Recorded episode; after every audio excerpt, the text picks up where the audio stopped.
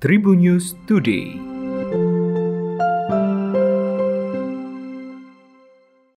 Halo, apa kabar Tribuners? Berjumpa kembali bersama saya Devi Rahma di Tribunnews Today. Devi akan berbagi informasi menarik hari ini, mulai dari info nasional, regional, selebritis, dan olahraga. Kantor Staf Presiden mempersilahkan masyarakat yang merasa memiliki tanah di wilayah ibu kota negara Nusantara mengajukan klaim. Menurut Deputi 2 Kepala Staf Kepresidenan RI Abed Nego Tarigan, klaim bisa disampaikan kepada tim yang dibentuk Gubernur Kalimantan Timur, yakni Kanwil Badan Pertahanan Nasional Kaltim dan Kantor Pertahanan Balikpapan. Abed Nego mengatakan, mekanisme pengajuan klaim tersebut diatur dalam Pergub Kalimantan Timur nomor 6 tahun 2020 tentang pengendalian peralihan penggunaan tanah dan perizinan pada kawasan calon ibu kota negara dan kawasan penyangga. Sebagai informasi, terdapat kategori lokasi yang akan digunakan untuk pembangunan IKN. Kategori lokasi tersebut terdiri dari zona inti dan zona-zona pengembangan. Nama Rara Isti Wulandari menjadi perhatian publik ketika aksinya mengendalikan hujan di pagelaran MotoGP Mandalika 2022. Selain mampu menghalau hujan, Rara juga diminta mendatangkan hujan. Dirinya menyebut ditunjuk langsung sebagai pawang hujan oleh Indonesia Tourism Development Center selaku pengelola sirkuit dan Mandalika Grand Prix Association selaku penyelenggara MotoGP Mandalika.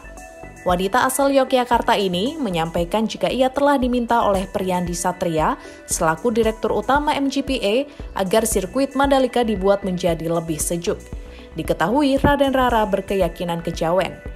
Selain itu, ia juga menyampaikan jika aspal tersebut perlu dilakukan cooling down agar pelaksanaan balapan berjalan dengan lancar. Polisi mengungkap identitas RS yang ditangkap aparat Satres Narkoba Polres Metro Jakarta Selatan pada Sabtu 19 Maret malam. Sosok RS adalah Robi Satria yang juga gitaris grup band Geisha. Ia ditangkap dengan barang bukti narkoba jenis ganja. Robi Satria ditangkap di kawasan Pancoran, Jakarta Selatan sekitar pukul 21 waktu Indonesia Barat.